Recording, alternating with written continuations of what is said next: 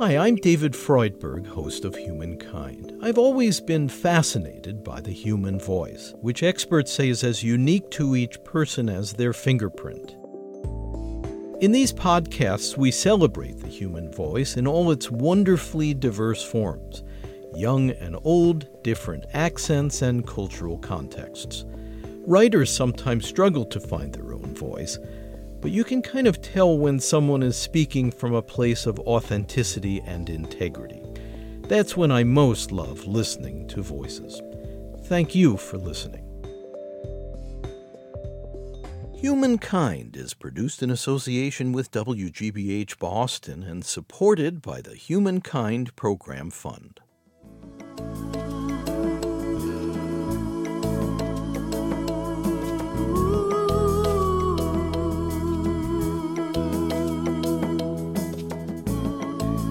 There is a certain um, peace that comes when you fast. It seems like a strange thing to say, but there is, and I, th- I have heard that from, from many people. The powerful practice of abstaining from food to cultivate spiritual awareness and compassion for the hungry. You're listening to Humankind. I'm David Freudberg.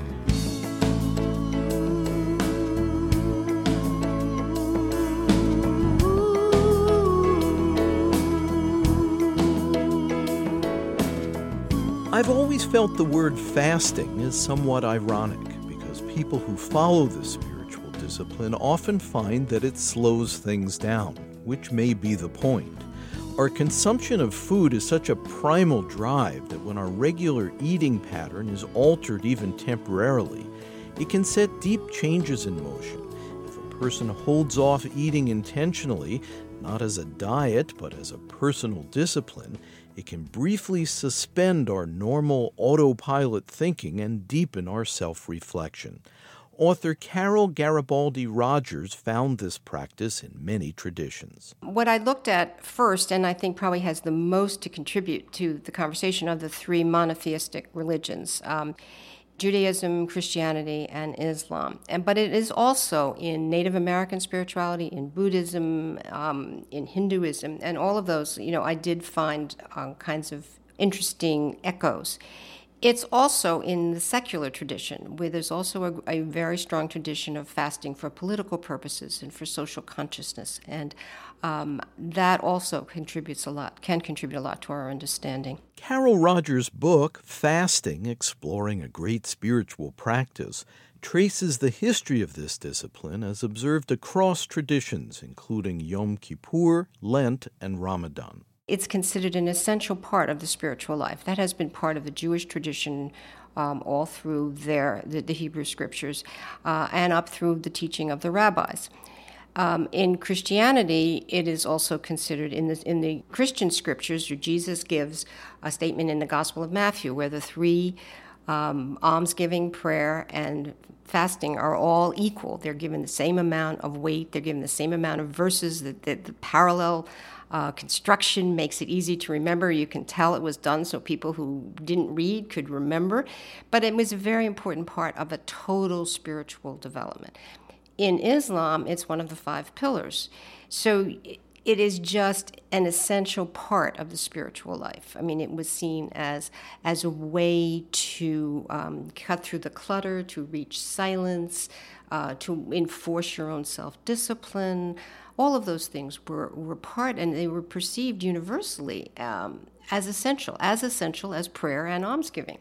So, how would you describe the experience of someone who sets out to practice fasting? Many people experience a clearer mental state, even greater energy, which may come as a surprise, even from a short term fast. And uh, it may also help the functioning of our digestive system uh, to sort of give the machine a rest. What are the physical effects of fasting? Duration makes a difference, how long you're fasting for. Um, so, if we take, for instance, the Yom Kippur fast, which is in Jewish tradition, the High Holy Days, um, the Day of Atonement.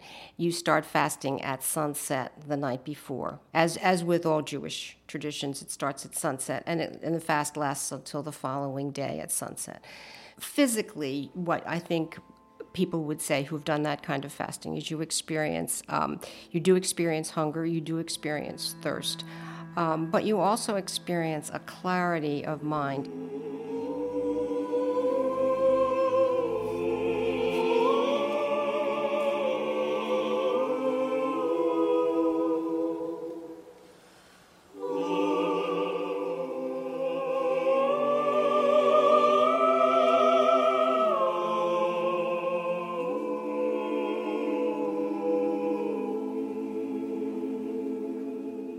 For observant Jews, they will spend much of that time um, in the synagogue. So there's a clarity to their prayer, and there's a clarity um, to their thinking and to the spiritual experience. Um, physically, for that short a period of time, I don't think you necessarily have any great physical um, changes to your body. If you're talking about a longer fast, you would see some some different changes. Muslims who, who follow Ramadan fasting will also talk about the same kind of experience. You know, they allow nothing to pass their lips from uh, dawn until dusk. And that's even uh, in the summertime, that's a very, very rigorous fast if you can't have any kind of liquid. Um, and particularly so because it's the repetition day after day after day right. for the entire lunar month. Allah. أكبر لا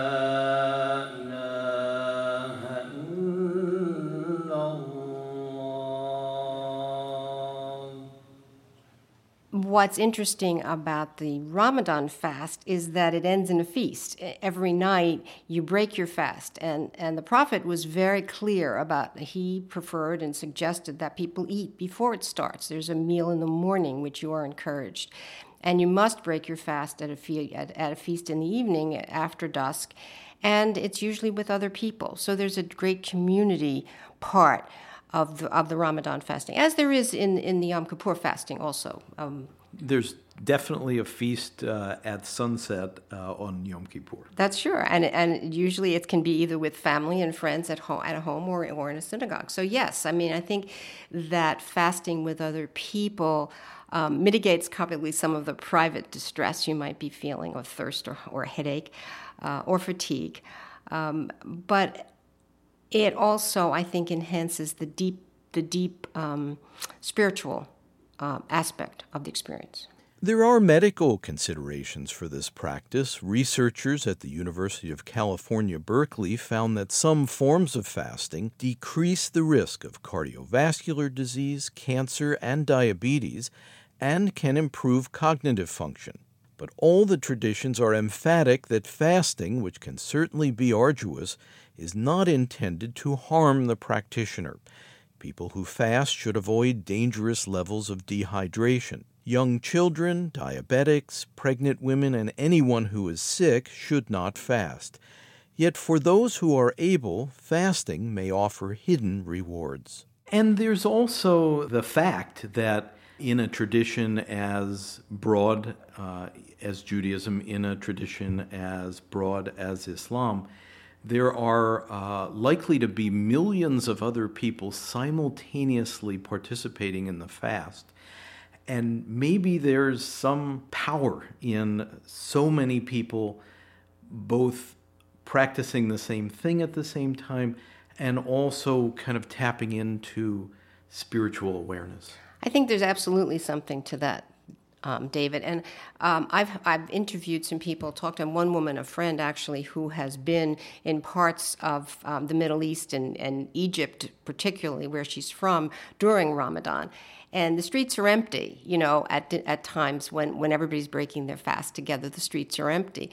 And, you know, by the same token, people are grouchy and the whole country is grouchy. But there is, as you said, a spiritual energy, I think, that um, because there are so many hundreds of millions of people doing experiencing what you're experiencing.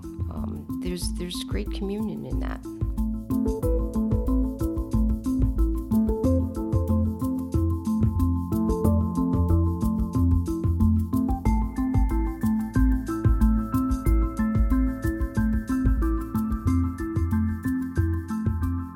Occasional fasting has long been a dimension of my own spiritual journey. I've returned to it over the years because for me, fasting is in fact a great source of nourishment on a soul level. It allows us to put the brakes on instant gratification rather than acting and consuming mindlessly. Those pangs of hunger and thirst help me remember what it's like for people who are malnourished, a population of about 800 million people, according to the UN.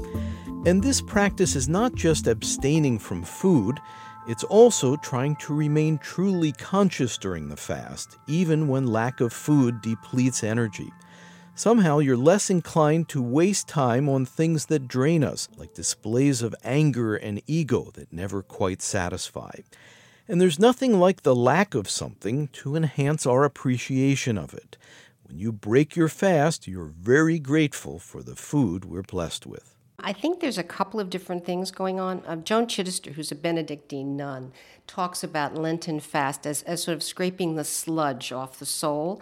And I think that's a kind of good image for what happens. I mean, you really, um, it's true you learn more patience because you don't give in to, to the hot dog or the, you know, the salad or whatever it is that you see.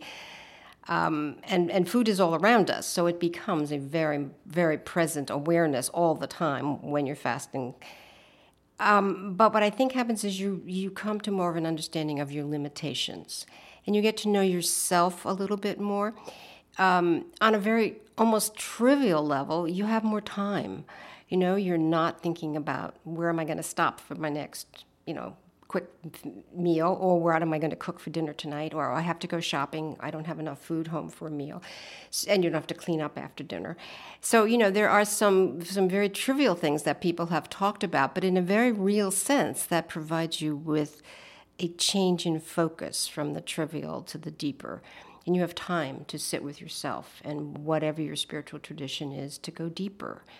And that time to sit with yourself instead of going to the grocery store or instead of thinking about, you know, how do I make a way so I can get to the closest donut store or whatever on my way home because I'm really hungry and tired and I need a quick pick me up. The pick me up has to come elsewhere. Um, and so you're thrown back more on yourself. And when you say the pick me up has to come from elsewhere, where does it come from?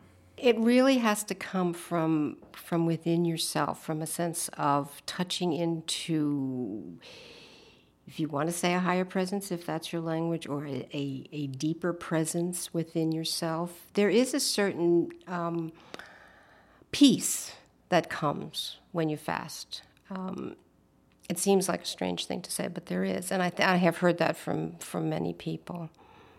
To tap into a peace that somehow becomes available when you stop the worldly practice of feeding mm-hmm. oneself for a limited period. We're right. not we're not talking about round the clock, you know, abstaining from food for days and days. We're talking about limited spiritual practice structured in a way that will not harm you. Right. And yet somehow the absence of feeding our face opens the door to a dimension of peace. What do you think's happening there? I think you are able to change your focus. Um, you are able to overlook the present and look into a wider, um, a, a, wider present, a wider future. You um, you become much more intensely aware of what surrounds you, whether it is nature or um, it's your life itself, it's the people around you. And it gives you the time to, as I said before, just to go within and, and have a, a much deeper conversation with yourself.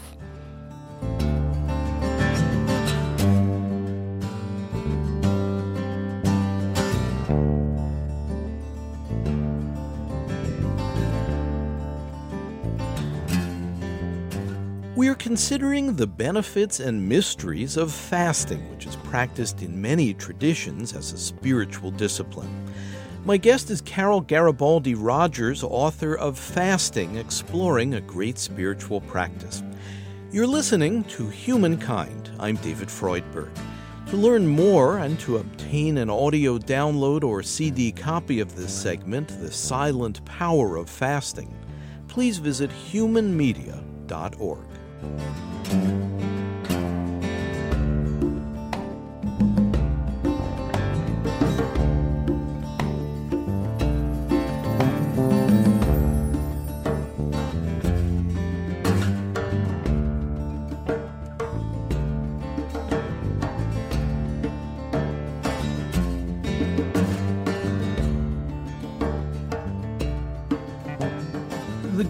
20th century theologian Rabbi Abraham Joshua Heschel once said that fasting can grant a moment of insight mm-hmm. to someone practicing it. What, what is the, that moment of insight? For me, it was a sense, an awareness of the presence. Um, I would use the term God. Um, other people would use different terms. But it is uh, an awakening and awareness at a very deep level um, that there is more than you in the world, that you are not all there is, and that fasting somehow clears the decks in order to appreciate that. Um, Heschel talks about sacred moments, that you don't really need to accumulate a whole lot of knowledge, you just need to experience sacred moments. And the experience of a sacred moment is probably um, becoming available to it, that we have to be receptive to this potential manifesting, and then it can sort of flow through. It's not that it's being arbitrarily withheld from us, it's more that we are blocking ourselves from receiving it, and if we can practice some disciplines that open that up, this just kind of flows in naturally. I think that's exactly what happens. I think what I'm trying to say is that fasting is one way of putting yourself in an opening position where you can accept what's there. You don't create it, it you just are able to accept it and to access it. It's a little bit like a centering prayer discipline or some of the other disciplines, which also just puts you in a silent mode. Um, and out of the prayer, coming out of the prayer discipline, where you make yourself available to just be. And, and I think that's what fasting is, is another way what fasting does. And people really describe that experience in many different traditions. It doesn't seem to be specific to a particular religion. No, it isn't. And in fact, it's very much absent from a Catholic tradition, for instance. I mean, we don't have that tradition of going without food for any particular period of time, unless you create that kind of experience for yourself. Uh, even now, the Catholic tradition is um, a day of fast and abstain on Ash Wednesday and Good Friday, but that still doesn't mean to go without food. It means one full meal a day and perhaps two lighter meals, depending on, on what your practice is. Is there not some fasting among Catholics? Yes, but not in the in the sense that we're using it. So if we're talking about the Yom Kippur fast, which is no food or drink for 24 hours, say, 25. Um, there is nothing like that in the Catholic tradition. You can do it, certainly, and Catholics do. There are many Catholics who do. Um, they fast for a, an, an, increasing awareness uh, for social action. Um, there's a Jesuit priest who um, is actually quite funny about his experiences of starting to fast. But he had often would fast in solidarity with the poor and as part of a peace, you know, um, pacifist groups he belonged to, uh, for for greater awareness. And so his was more public in the sense that it wasn't just his own private spirituality. It was a public fast to draw attention to uh, either peace during the Iraq War or uh, just poverty and um, hunger around the world. The Reverend Martin Luther King practiced fasting as both a form of self purification and a political statement. Others following that tradition were Cesar Chavez, the voice of farm workers, Dorothy Day of the Catholic Worker Movement, the anti war priests Daniel and Philip Berrigan, and perhaps most famously Mohandas Gandhi, who led India to independence from colonial rule. This is from the 1982 Academy Award winning film Gandhi. These last days, people's minds have begun to turn to this bed and away from the atrocities. But now, it is enough. All that has happened is that I've grown a little thinner. Don't worry for me. I cannot watch the destruction of all that I've lived for. Why is simply choosing not to eat seen as so symbolically powerful? I think because it's a way of expressing power uh, among the powerless.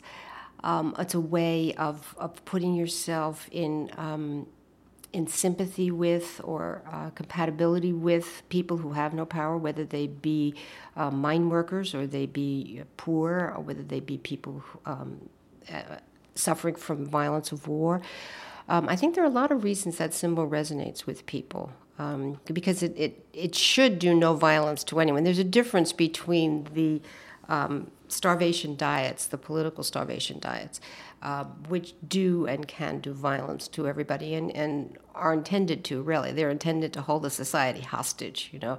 Um, that is not the case for many of, the, of what Gandhi did or any of the others. They're not, um, they're not violent.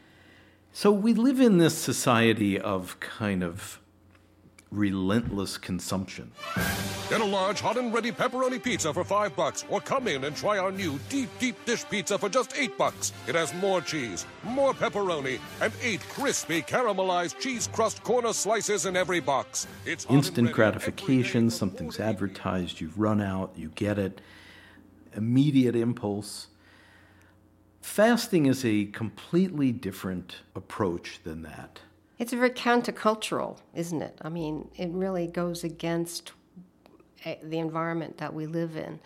Um, there are people who see fasting from food as not particularly appropriate for them, but they find it essential to find another way to fast just simply to pull back from this environment of consumerism. So it could be fasting from technology or email or, you know, take that kind of, or it could be fasting from some kind of shopping or compulsion that they see in themselves that they, they want to step back from. Uh, in that case, it's not necessarily it can be, but it's not necessarily for a spiritual moment, as to use Heschel's term. But it's it's much more a matter of of stepping back and getting perspective and and a sense of um, self control that, that you feel you need to distance yourself um, from, these, from the environment. In the quiet moments of fasting, people who choose this practice sometimes turn their thoughts to the hundreds of millions who go without food involuntarily. World hunger can be abstract, but it's much easier to identify with the problem when your energy is low and your stomach is empty. When all other options are exhausted, People here in Lankien, South Sudan, strip leaves from the trees as their last resort for food. Poor harvests, conflict, and constraints on trade have pushed this area into what humanitarian agencies have classified as a level three food crisis. Does the practice of fasting sensitize a person to the problem of world hunger, uh, the condition when some people experience going hungry without choosing to fast? Uh, in some traditions, giving up eating for a brief period is accompanied by giving charity to the poor. Mm-hmm. How do you see the connections there? I think there is very much of a connection, David. Um, I think if you experience hunger, physical hunger, you cannot help but be sensitized to what somebody else might be experiencing on a, on, on year round. You know, you do it for a day or two days or whatever you choose, and you then can choose to eat. And you know, I found the day after fasting, for instance, for me, was very much of an awareness of the fact that I could choose to eat. I could choose the banana. I could choose whatever I wanted. Um, but it did not go away that there were other people in the world. That awareness did not leave me. Um, and I think that that's, that's a good thing. I mean, I think that's a very good benefit for, um, for a fast. And the desert mothers and fathers explaining the Christian tradition um, have wonderful stories, you know. And there's one where um, a young monk goes to the senior monk and asks for a word of advice. He's asked, Who is the better monk? The one who sits in his cell and fasts, and the one who goes out and eats what he wants at meals, but also takes care of the, of the sick. And the older monk says that you know, if the man, the monk in his cell were hung by his nose, he could nowhere ever be as good. Uh, and have as much reward as the one who was out taking care of the sick and the poor.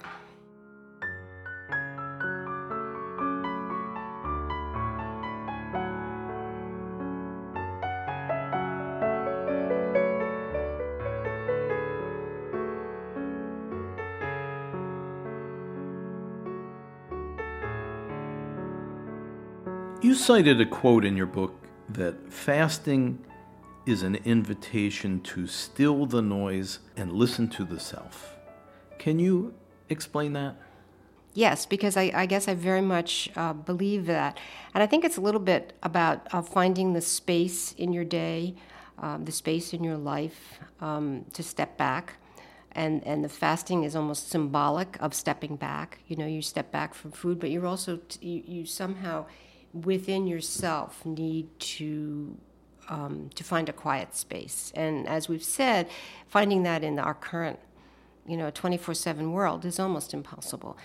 But but not totally impossible. not totally exactly almost impossible but not totally you're right and and and and taking the 24 hours or the 25 or 36 whatever you choose to fast gives you the impetus and the permission almost to concentrate that time in some other uh, in some other realm, if you will. I think that's the traditional purpose of spiritual disciplines to create a space where we can practice something that kind of recenters us and gets us back to where we can live most healthfully.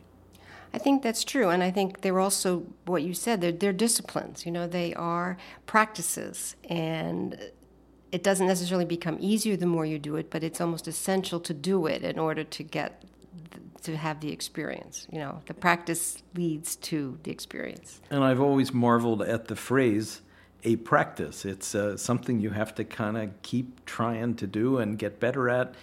Nobody perhaps ever perfects it. No, and some days are good days and some days are bad days. And some years are the time for fasting. There's one of the my friends, a, a Jewish woman, for many years couldn't do the Yom Kippur fast because she had hypoglycemia. And then she found she could. And then there were other years for a different reason that she couldn't. And and you have to take the long view in that sense and just get back at it. It is a practice, you know. Comes and goes sometimes. Comes and goes. Uh, and it was a pleasure to meet you. We're talking with Carol Garibaldi Rogers. She's author of Fasting, exploring a great spiritual practice, as well as habits of change and hidden lives.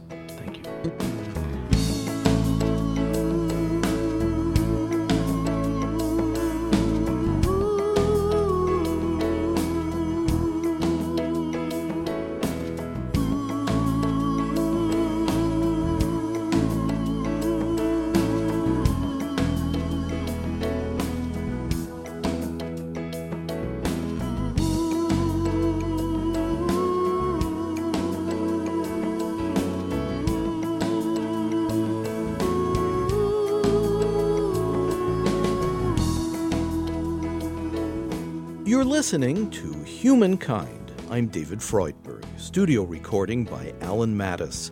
Editorial assistance from Ken Rogers, Kathy Graham, and Bond Collard. Webmaster Brian K. Johnson.